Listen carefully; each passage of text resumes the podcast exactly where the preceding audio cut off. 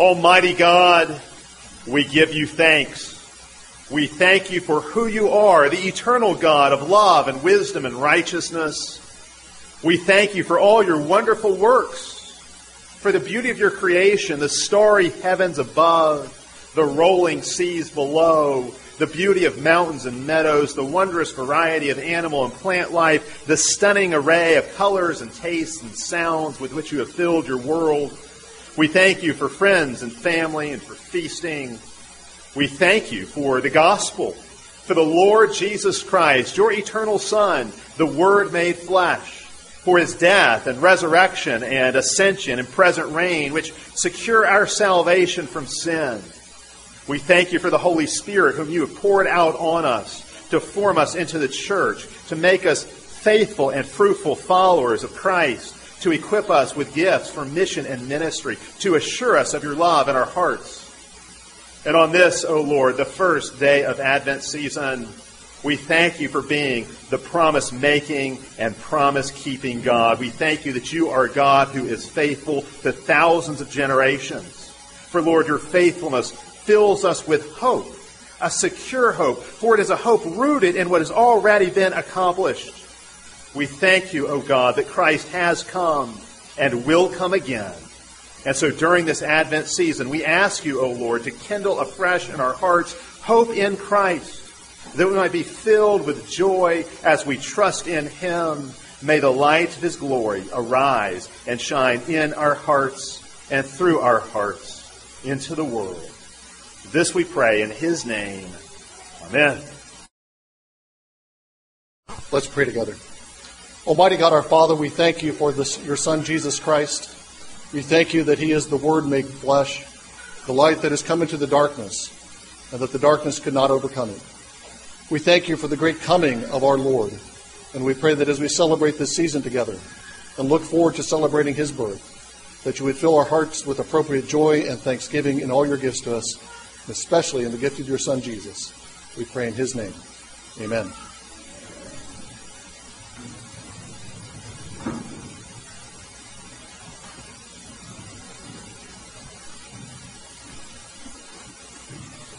As Pastor Lusk has already mentioned, we're entering the season of Advent this morning, and that's the season during which we celebrate the coming of the Lord in human flesh. Advent means arrival or coming. And the advent of the Son of God in human flesh is not the first advent of God. As Pastor Lusk pointed out in his comments at the beginning of the service today, God comes in many portions and in many ways throughout the centuries. From the very beginning of creation, God who is in heaven, God who is exalted, doesn't stay at a distance from his creation. The creation doesn't exist except by his advent, by his coming near. He comes near to the earth to form Adam from the dust and to breathe into his nostrils the breath of life. He comes again after Adam has sinned to pronounce judgment against Adam and to cast him out of the garden. After the nations have fallen at Babel, he comes again to Abram in Ur of the Chaldees and calls him out of Ur. He comes again and cuts covenant with him. He comes again and he makes a covenant in the sign of circumcision. He comes to Israel in Egypt to deliver them from bondage. And he leads them through the wilderness. And he comes as the captain of the Lord's host to lead them into the land and to conquer the land so that he can give them the land that he promised to Abraham. He comes to Samuel, and he comes to David. He comes in judgment against Israel when they pollute the land and need to be cast out. And then he comes again while they're again in bondage, and he stirs up the heart of Cyrus so they come again out of bondage in a new Exodus. God has come again and again to his people. The whole story of the Bible is the story of a series of advents. But there's been nothing like this before in all the comings of God, he has never come in flesh. What might that mean? Has God never come visibly? He did come visibly. He came and ate with Abram outside Abram's tent. He came in smoke and fire on Sinai. Has God never come tangibly so you could touch him? He was tangible enough for Jacob to wrestle with at Peniel. Coming in the flesh isn't simply coming in human form. It isn't simply coming in a body. God has done that before, but He's never before come in flesh. He has appeared as a man, but He's never arrived and come living a human life. He's entered human life, but before the Word became flesh, He never actually lived a human life. He ate and drank with Abram outside of his tent. But he didn't need to eat and drink when he comes in the flesh. He does. And when he comes in the flesh, the Word who invented human language has to learn human language. The Word who is, is obedience to the Father. That's what it means to be Son, is to be obedient to the Father. But this Son who is obedience to the Father learns obedience by what he suffers. God has come in many ways, many times to his people, but never before has he come in this way, living a human life, living human life from within, not just coming in as a temporary spectator of human life, but entering human life fully, being conceived, being born, growing up, learning, suffering. And this is what John is getting at at the beginning of his gospel when he tells us that the Word of God became flesh. The Word who was the eternal Word of the Father. The Word who was with God and was God. The Word who spoke the world into existence. Through him all things were made, and there is nothing made that has been made apart from him. In him is life. In him is light. That Word became flesh. Well, what does, why does John use the word flesh to describe this? If we were using language to describe what has happened in the incarnation, when we do that in our creeds, we use other terminology very commonly to explain what this means. The Word of God came in human nature. The Word of God became a man. The Word of God lived a human life. But that's not what John says.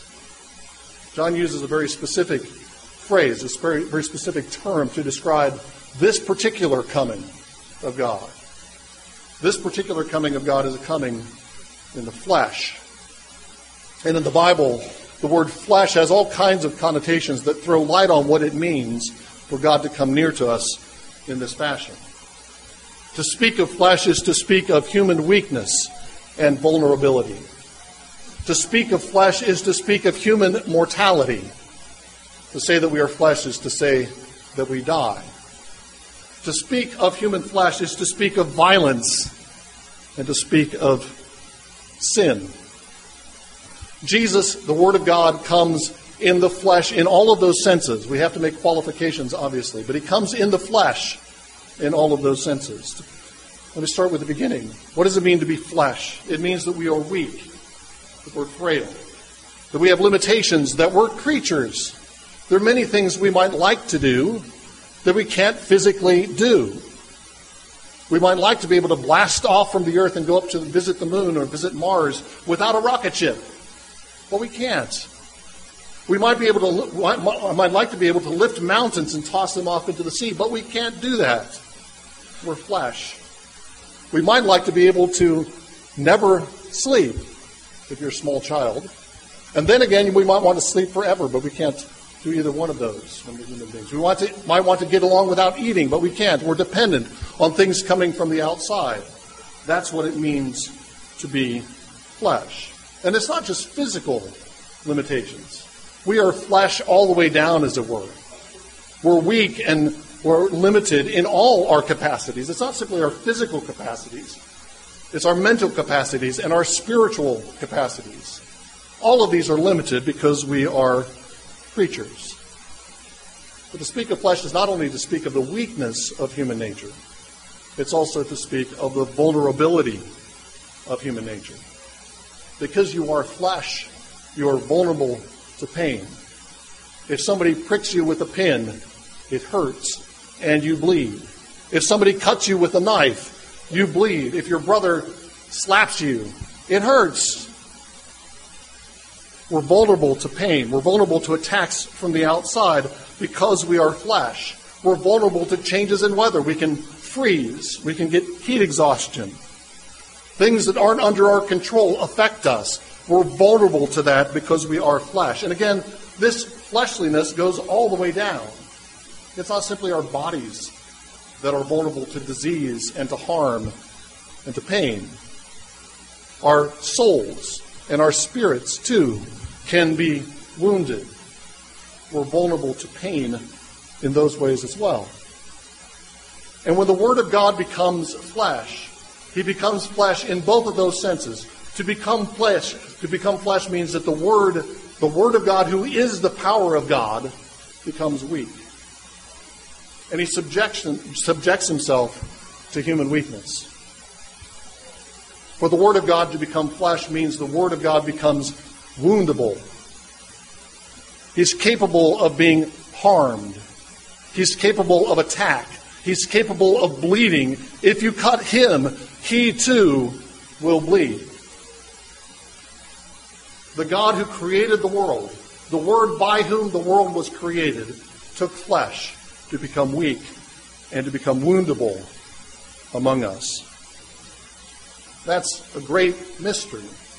How can the God who created the world take human flesh in that sense? How can the God who is power become weak? The God who is active become passive and vulnerable to his creatures? That's a great mystery, but I think John has something else in mind too when he says the Word became flesh. Because flesh is not simply a description of what we are as human beings, as creatures. Flesh also describes what we are as fallen creatures. Even before Adam sinned, if you cut him, he would bleed. If he stepped on a thorn, it would hurt. Even unfallen Adam, unfallen, unfallen Adam was flesh in that sense. He was limited. He was vulnerable to harm. But sin makes things all the more, all the worse. Adam was vulnerable, even unfallen, but after sin, death comes into the world, and the ultimate limitation comes into the world, and the ultimate vulnerability enters the world. After Adam's sin, it's not simply a matter of our limitations and our vulnerability to pain, it's also a fact, the fact that we die. The time that we have is limited. Our life itself is limited, not simply in uh, some particular ways, but our life as a whole is limited. Before Adam sinned, he was vulnerable to pain and he could be harmed. He could suffer pain. After his fall, after sin, he will certainly be subject to the pain of death. And we all certainly will suffer death. To speak of flesh in the Bible is not simply to speak of our weakness and our vulnerabilities, to speak of our mortality. All flesh is grass, Isaiah says, in one of the great Advent passages in the book of Isaiah. All flesh is grass, and its loveliness is like the flower of the field.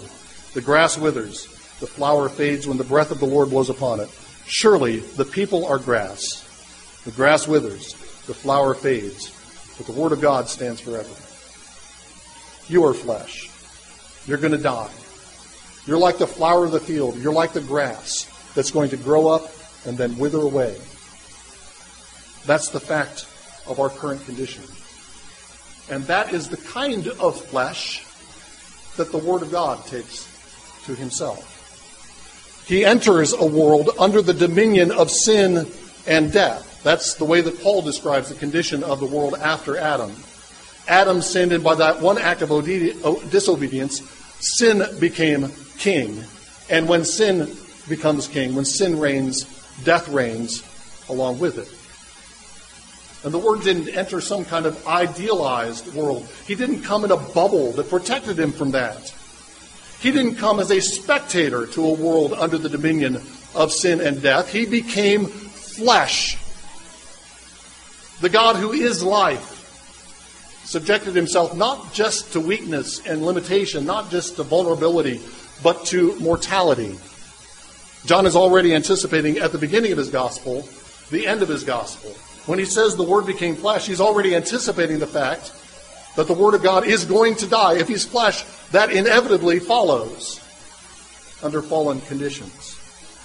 He not only becomes woundable, but the Word becomes mortal and dwells among us. As we heard in our Old Testament lesson this morning, in Genesis 6, flesh also carries moral connotations in the Bible.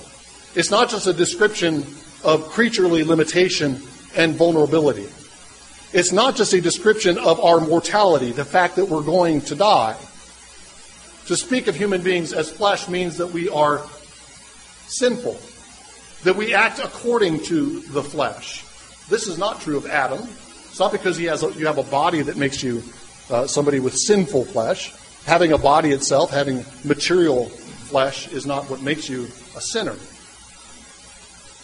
But after Adam, all of us carry sinful flesh. It's not sinful for you to have a body, but it is sinful for you to trust in your own capacities, to trust in your own strength. It's not only sinful, it's rather silly. Think of how limited you are. You can't blast off to Mars. You can't lift mountains. You can't do whatever you like. You can't, you can't even solve all the problems mentally that you would like to solve. You're limited in every particular way, and you're going to trust yourself to solve your problems. That's what the Bible, it's one of the things the Bible means when it talks about sinful flesh. Woe to those who go down to Egypt, Isaiah says, and rely on horses and trust in chariots, for they are many, and in horsemen because they are very strong, but don't look to the Holy One of Israel, nor seek the Lord. Trusting in horses and chariots is a form of trusting in flesh. Horses and chariots are flesh, they have lots of power, but their power is limited, like all flesh. Jeremiah pronounces a curse against those who trust in the flesh rather than trusting in the Lord. Thus says the Lord, Cursed is the man who trusts in mankind and makes flesh his strength, and whose heart turns away from Yahweh. We become, our flesh becomes sinful flesh when we trust in it. But our flesh also becomes sinful flesh because we're focused on avoiding our vulnerability as flesh and maximizing our pleasure as flesh. This is one of the things Paul has in mind when he talks about the mind set on the flesh. What does it mean to live in a way that is according to flesh, or with your mind set on the flesh? It's not simply to have flesh, it's to make your flesh your highest priority, avoiding pain, fighting off, fighting off your vulnerabilities. It means maximizing your pleasure. Sinful flesh, I think, is above all in Scripture. Flesh is sinful because it's motivated and driven by fear of death. We're mortal. We're going to die. And living according to the flesh, having the mindset of the flesh, is letting the fear of death, the fear of death in all of its forms, dominate your life. That's when flesh becomes sinful flesh. And you don't have to be cowering in fear of the day you're going to die to live in fear of death. If you're living in fear of any kind of loss, a loss of your nest egg, a loss of your achievements, a loss of reputation, that's a kind of death. And when you're living according to the flesh, you'll do anything to protect those assets, anything to protect the life that you've achieved for yourself. We think of fear of death, we might think of it as being kind of cowering, retiring, but it's not. Genesis 6 shows us that flesh expresses itself violently. The world is full of violence because all men are flesh. When we're, when we're vulnerable, we want to protect ourselves from pain. And we're willing to do almost anything to protect ourselves from that pain. Lash out against someone else. Frequently, most of the time, that doesn't mean physical pain. We're not under physical threat. We ourselves are not very often. Well, we're under all kinds of psychological and spiritual and emotional threats. We don't like to be blamed for things. That hurts us. That's part of living in the flesh is that we can be blamed, we can be accused of things. And so in order to protect ourselves, we lash out against those who are accusing us. We accuse back. We don't like our reputations damaged. Our reputation, our name is vulnerable. So when somebody insults us, or somebody tarnishes our reputation, we lash out to protect our reputation and return insult for insult and accusation for accusation. When we're threatened, when somebody else's scapegoat, when somebody else is piling up all their sins on us, we want to reverse the process and make them our scapegoat so that we can drive them away. All those are expressions of flesh. And all of those are expressions of the fear of death. We don't want to be diminished. We don't want to experience loss.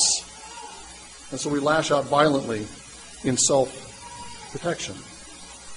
And so sinful flesh, flesh that is driven by fear of death and fear of loss, does its work. Flesh does the work of immorality and impurity and sensuality because it's seeking pleasure. Flesh does its work of enmities, strife, jealousy, outbursts of anger, disputes, dissensions, factions, envying. It does those things because it's seeking to protect itself from vulnerability, to protect itself against the attacks might come. And those of you who are familiar with uh, Galatians 5 know I was just quoting the works of the flesh that Paul lists out in Galatians 5. Those are all expressions of our desire for pleasure, our avoidance of pain, our fear of death. And if we're going to be saved, that has to be killed. If humanity is going to be saved, the flesh has to die. It has to be expunged from the world. That's what God did in the flood. All flesh is put to death, and a new creation comes uh, uh, through, through Noah. And that's what God is doing again when the Word becomes flesh. The Word becomes flesh fully in the sense that He's weak, human, limited. He comes fully in the flesh in the sense that He's vulnerable and mortal. But Paul says He comes in the likeness of sinful flesh. Jesus comes and lives a life in the flesh, but not a life according to the flesh. He comes in the flesh, but he doesn't have his mind set on the flesh. Instead of living according to the flesh, he comes in the flesh and lives a life according to the Spirit while still being fully in the flesh. He's fully vulnerable, fully mortal, fully subject to all the attacks and the concerns and the worries that we are. And yet he does not live according to the flesh, but according to the Spirit. He doesn't accuse, he becomes accused. He doesn't scapegoat, he becomes the scapegoat. He doesn't kill when he's attacked, either physically or psychologically, as we so often do. Instead, of course, he is killed. Jesus lives a life of the Spirit while fully in the flesh with all of the limitations and all of the temptations that we're subject to. And in his death, it looks like the life of the Spirit has been put to death forever. It looks like flesh is won. It looks like death has triumphed over life, that flesh has triumphed over spirit, that darkness has triumphed over light. And for three days, it looks as if the world will always be under the reign of sin and death because human beings will always live according to the flesh. But the Word became flesh and dwelt among us, not simply to die, but also to rise again. And in his resurrection, in the resurrection of Jesus, the Spirit triumphs over flesh. And what God did in a picture in the flood, cut off flesh from the earth, God begins to do in the resurrection of Jesus. Because in Jesus we have a man who has lived beyond death, who now lives beyond flesh, beyond the vulnerabilities of flesh. He now lives fully in the Spirit, in what Paul calls a spiritual body. He won't be subject to death ever again. He won't be tempted even to live in the fear of death. He never did live in the fear of death. He never did live in the fear of hurt or harm. But now the temptation is gone because he's living in the Spirit, fully in the Spirit. And that risen Christ, that risen Word made flesh, shares his Spirit with us. And because of that, he plants in human flesh the life of the Spirit. He plants in your flesh the life of the Spirit. You're not where Jesus is. You're going to die. Death is not behind you, death is ahead of you. You're subject to all the vulnerabilities and all the attacks and all the wounds that the world can heap upon you. You're still vulnerable to that. And you're still tempted, and you often fail to resist the temptation. You're often tempted to react the way the flesh would react. You're tempted to live according to the flesh, to retaliate, to recoil, to shrink back. But in your flesh, in your vulnerable and limited flesh, in your mortal flesh, in your sinful flesh, God by His Spirit has planted the life of the Spirit. The life of Jesus is working out in you. That's what Paul says in our Galatians reading this morning. I still live in the flesh. I died to the law by the law. And I still live in the flesh, Paul says. But the life I live in the flesh is not a life according to the flesh, but a life that I live by faith in the Son of God who loved me and gave himself for me. The life we live in the flesh together as God's people is a life according to the Spirit. And because Jesus has been raised, and because he is on the throne, and because he has poured out his Spirit on us, that life of the Spirit is going to triumph. Flesh will not win over spirit. It might look in your own life as if flesh is winning, that all the instincts of flesh to avoid pain, to lash out against those who cause pain, to seek your own pleasure, all those things are still at work in you. And at times it might look as if that flesh is winning, but it won't. That's the promise of the resurrection. That's the promise of God's coming in flesh. That He's planted within human flesh the life of the Spirit. And the fruits of the Spirit will be produced. The fruit of the Spirit will flourish because of Jesus and because of the gift of the Spirit. In the name of the Father, and of the Son, and of the Holy Spirit. Amen. Let's pray together. Almighty God, our Father, we thank you that the Word of God, your Word, your eternal Word by which you created the world, has become flesh. That He took on our limitations and our weakness. That He took on our vulnerability and our mortality. That He even took on the temptations to which we are subject. And in those, in that condition, He lived a life of perfect obedience and a life of the Spirit. And we thank you that He's given us that life. And we pray that you would give us faith to trust Him, to live out that life faithfully. We pray that during this Advent season, you would renew our commitment to live the life of the Spirit, even while we were in the flesh. And we pray this for the sake of your Word made flesh, even Jesus Christ our Lord. Amen.